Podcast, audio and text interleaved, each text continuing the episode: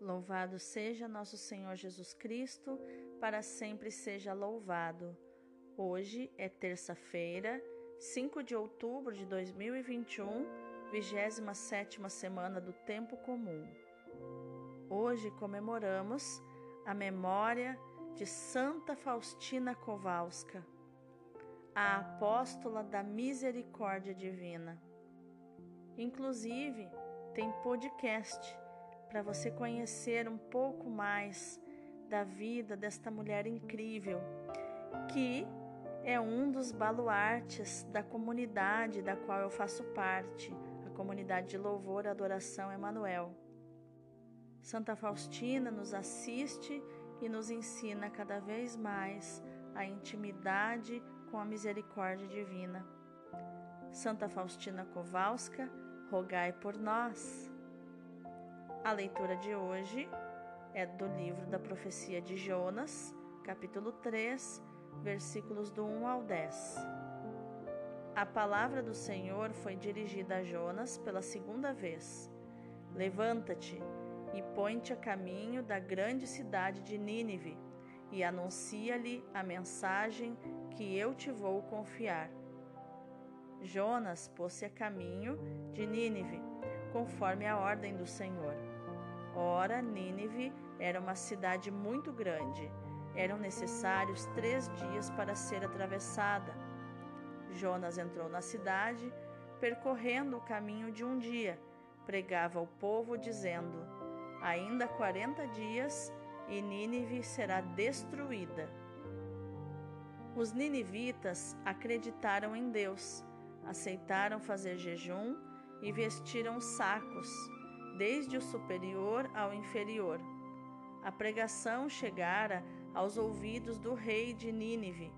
Ele levantou-se do trono e pôs de lado o manto real, vestiu-se de saco e sentou-se em cima de cinza. Em seguida, fez proclamar em Nínive, como decreto do rei e dos príncipes: Homens e animais bovinos e ovinos, não provarão nada, não comerão e não beberão água. Homens e animais se cobrirão de sacos e os homens rezarão a Deus com força. Cada um deve afastar-se do mau caminho e de suas práticas perversas. Deus talvez volte atrás para perdoar-nos e aplacar sua ira, e assim não venhamos a perecer Vendo Deus as suas obras de conversão e que os ninivitas se afastavam do mau caminho, compadeceu-se e suspendeu o mal que tinha ameaçado fazer-lhes e não o fez. Palavra do Senhor, graças a Deus. O responsório de hoje é o Salmo 129 e 130 versículos do 1 ao 8. Se levardes em conta nossas faltas, quem haverá de subsistir? Das profundezas eu clamo a vós, Senhor, escutai a minha voz. Vossos ouvidos estejam bem atentos ao clamor da minha prece. Se levardes em conta nossas faltas, quem haverá de subsistir? mas em vós se encontra o perdão, eu vos temo e em vós espero. Espere Israel pelo Senhor, mais que o vigia pela aurora, pois no Senhor se encontra toda graça e copiosa redenção.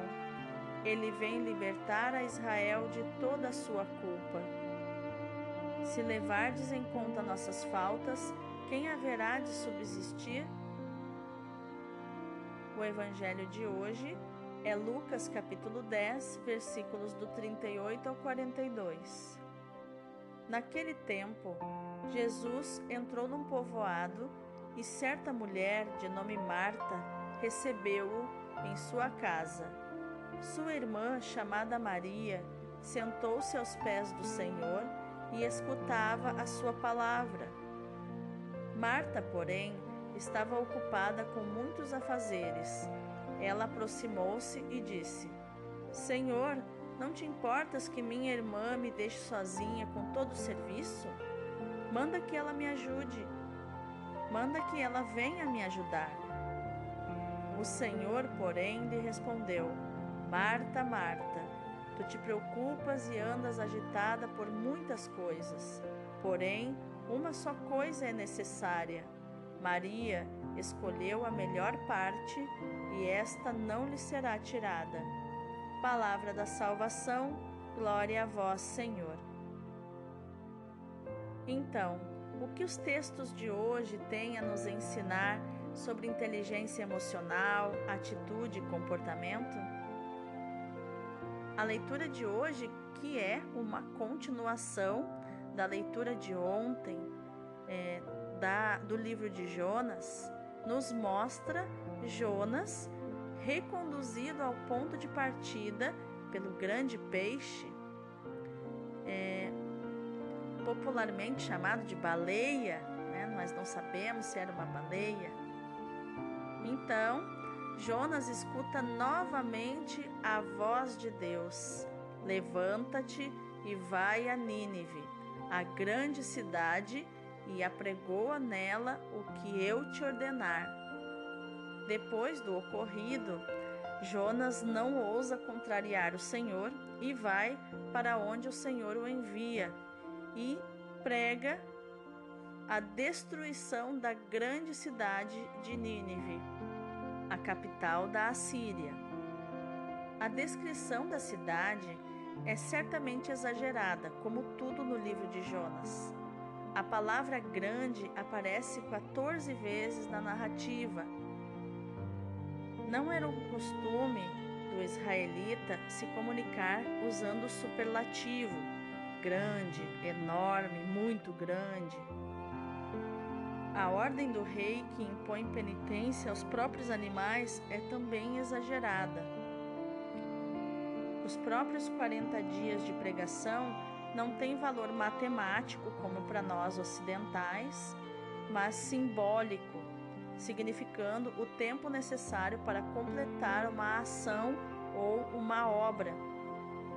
Lá na página do Instagram Inteligência Emocional Bíblica, nós temos um destaque onde eu falo sobre a numerologia bíblica, como é, a linguagem povo do Oriente é cheia de simbolismos, né? que não é exatamente o número, mas o número significa algo.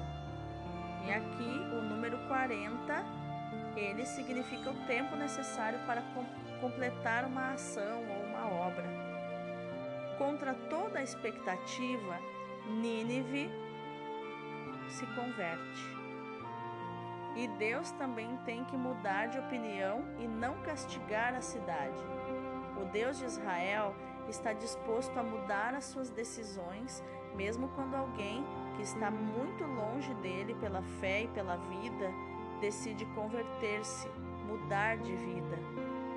Deus é misericordioso não só para com Israel, mas também para com todos os povos. O Deus de Israel é o Deus de todos os povos. Se Deus salvou Israel, é para com Israel e através de Israel salvar a todos nós. Esse discurso era sem dúvida dirigido aos grupos mais sectários de Israel, um discurso sempre atual. Já no Evangelho, esse texto do Evangelho, esse trecho, né, ele já foi usado ao longo dos séculos para justificar a vida ativa, figurada em Marta, e a vida contemplativa, figurada em Maria. Mas mais importante que os dois estados de vida são as duas atitudes interiores. Jesus vai a caminho de Jerusalém, rumo à consumação do mistério pascal da nossa salvação. Diz a palavra: continuando o seu caminho, Jesus entrou. Isso está no versículo 38. Em Betânia, entra na casa de Lázaro, onde Marta irmã de Maria e de Lázaro, faz as honras da casa. Mas parece que estavam só as duas irmãs. Por isso, a entrada de Jesus na casa é um gesto audacioso. Na verdade, para ele, já não conta ser judeu ou grego, homem ou mulher. O que conta é ser nova criatura, que na relação com ele se afirma. Conforme Gálatas 6,15. Marta acolhe Jesus. Maria senta-se a seus pés e escuta a palavra. Aqui a atenção não está centrada em Jesus que fala, mas na mulher verdadeira discípula. Sentada a seus pés e esquecida de tudo quanto não seja Ele e a Sua palavra. Marta, pelo contrário, andava atarefada, em grande tensão, quase diríamos alienação com o que havia para fazer. Então, com alguma petulância, como se pode perceber é, na tradução literal do versículo 40, adiantando-se, ou mais rigorosamente, pondo-se por cima, Marta perturba a quieta contemplação das palavras de Jesus e da escuta de Maria. Marta quase acusa Jesus de não dar atenção e interesse aos serviços dela. É então que Jesus aproveita a ocasião para repreender não o útil serviço que Marta está prestando para eles, mas a excessiva inquietação e preocupação que marcam Marta negativamente no seu modo de agir. Ela faz a, a sua escolha de fazer as honras da casa, mas quer exigir da irmã, ou seja, do outro, do seu próximo, me, o mesmo comportamento, a mesma conduta, não deixando para o outro a capacidade própria de tomar suas decisões e de existir por si mesmo. E Jesus já havia dito em outra ocasião: Não vos preocupeis com o que haveis de vestir, ou comer, ou com qualquer outra coisa. Isso está em Mateus 6, do 25 ao 34. Mas a escolha de Maria foi acertada, porque deu atenção à única coisa que interessa, a escuta da palavra de Deus, que é o próprio Jesus. É a melhor parte que não será tirada de quem ama. Neste momento, então, Jesus dá existência a Maria e dá a ela a liberdade de escolher, de pensar por si mesma fazer suas próprias escolhas e tomar suas próprias decisões. Ela tem direito de existir, tem direito de tomar suas decisões. O encontro com Deus e com a Sua palavra nos permite compreender a Sua misericórdia e a Sua compaixão. Jonas não obedeceu a Deus, não acolheu a Sua vontade de misericórdia e de salvação em relação a Nínive, porque em vez de frequentar a Deus e escutar a Sua palavra, ele se deixou envolver pelo ambiente em que vivia e pelas opiniões dominantes desse ambiente. Porque Jonas detestava os assírios, detestava os ninivitas. Jonas queria que Deus exterminasse eles. E esse posicionamento intransigente quase atrapalhou a sua missão.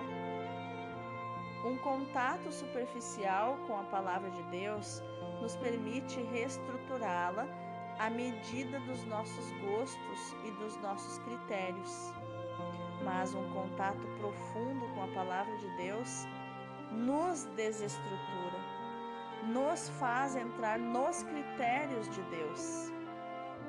Não é a palavra de Deus que tem que adaptar-se a nós, a nossa realidade. Mas somos nós que precisamos nos adaptar à realidade de Deus, aos seus critérios. Por isso é necessário sermos discípulos e nos fazermos discípulos, desarmados, cheios de devoção dispostos a nos render à palavra e não tentar domesticá-la, domá-la. Como Jonas se esforça por encontrar suas próprias soluções, nós também muitas vezes queremos procurar as nossas, quando não recebemos Jesus como hóspede e Senhor da nossa vida. Ao escutarmos o Evangelho de hoje, provavelmente sentimos uma certa pena por não sermos como Maria, sentados aos pés de Jesus, dando-lhe toda a nossa atenção, escutando a Sua palavra mas certamente já nos demos conta de que quando temos ocasião para isso, por exemplo, durante um retiro, preferimos assumir a atitude de Marta ou até arranjamos mil pretextos para nos distrairmos. Por outro lado, quando andamos agitados como Marta, desejamos ocasiões para assumirmos o papel de Maria. Perceba como Marta e Maria conflitam dentro de nós. Porque isso significa que procuramos satisfazer o nosso egoísmo e que o papel de Maria, mais do que escutar Jesus, só nos agrada pelo sossego que proporciona e não pela profundidade. Quem quer ser fiel ao Senhor aproveita todos os momentos para estar com Ele escutando a Sua palavra, mesmo no meio de muito trabalho. Há pessoas muito ativas que ficam o tempo todo correndo de um trabalho para o outro, mas interiormente estão em paz, em secreta contemplação, porque têm o coração sempre junto do Senhor. Um exemplo disso, de uma pessoa com essa agilidade e profundidade no Senhor, é o nosso querido Santo João Paulo II.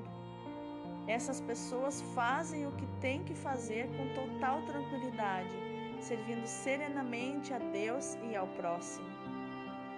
Santa Faustina também era assim, o tempo todo trabalhando incansavelmente, mas sempre com o coração ligado ao coração misericordioso de Jesus.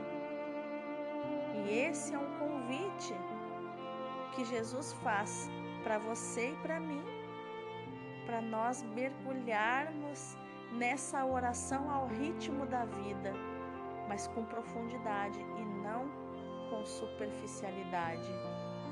Vamos orar?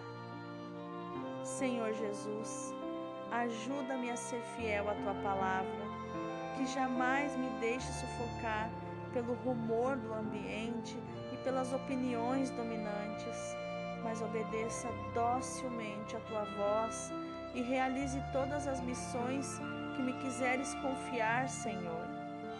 Que eu jamais caia na tentação de buscar a mim mesma, seja no repouso ou seja na atividade, para poder usufruir da tranquilidade da união contigo em todas as ações, em todas as circunstâncias.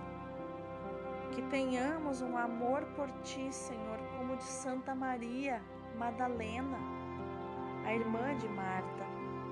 Esse amor esponsal, que é o modelo de um amor sincero e verdadeiro, saído do mais perfeito arrependimento. Um amor sem sem jogos, com autenticidade que promove confiança e intimidade. Desde o momento da sua conversão, Madalena é generosa. Ela lança-se aos pés de nosso Senhor e derrama abundantes lágrimas e afronta o respeito humano, consagra a nosso Senhor os perfumes de um grande preço, caríssimos. É uma alma que ama. Faz no Senhor hoje almas amantes, almas que te amam de todo o coração. Que eu possa, Senhor, me dar a Ti sem reservas e assim fielmente te seguir e te servir.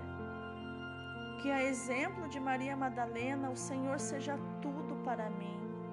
Que estar aos teus pés seja tudo na minha vida, Senhor tudo o que me importa. Que ela possa, por sua intercessão me ensinar que eu não preciso me agitar para te servir, Senhor, mas posso contemplar-te, escutando-te. Que eu possa dizer, assim como Teresa d'Ávila, quem tem Jesus tem tudo.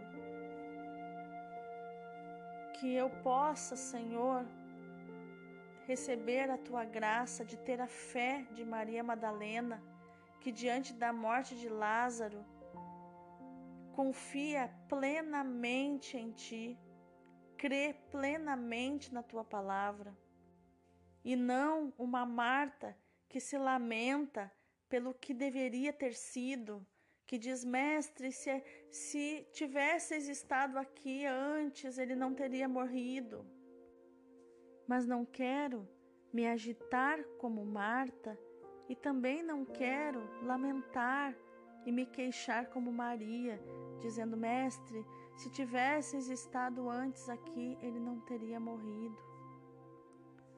Que eu possa entender o que foi, foi do jeito que tinha que ser. E neste dia eu recebo Marta e Maria como ambas amantes da tua palavra, Senhor, que testemunham o teu amor de modo diferente, de modo Marta ativo e Maria contemplativo, que eu faça das duas modelos para me unir a ti, Senhor, em contemplação e ação. Que nesse dia, meu irmão, minha irmã, você possa receber Jesus palavra na sua vida, agindo e contemplando, trabalhando e parando alguns momentos para pensar em Deus e adotando esse estilo de vida da oração ao ritmo da vida. Deus abençoe o teu dia.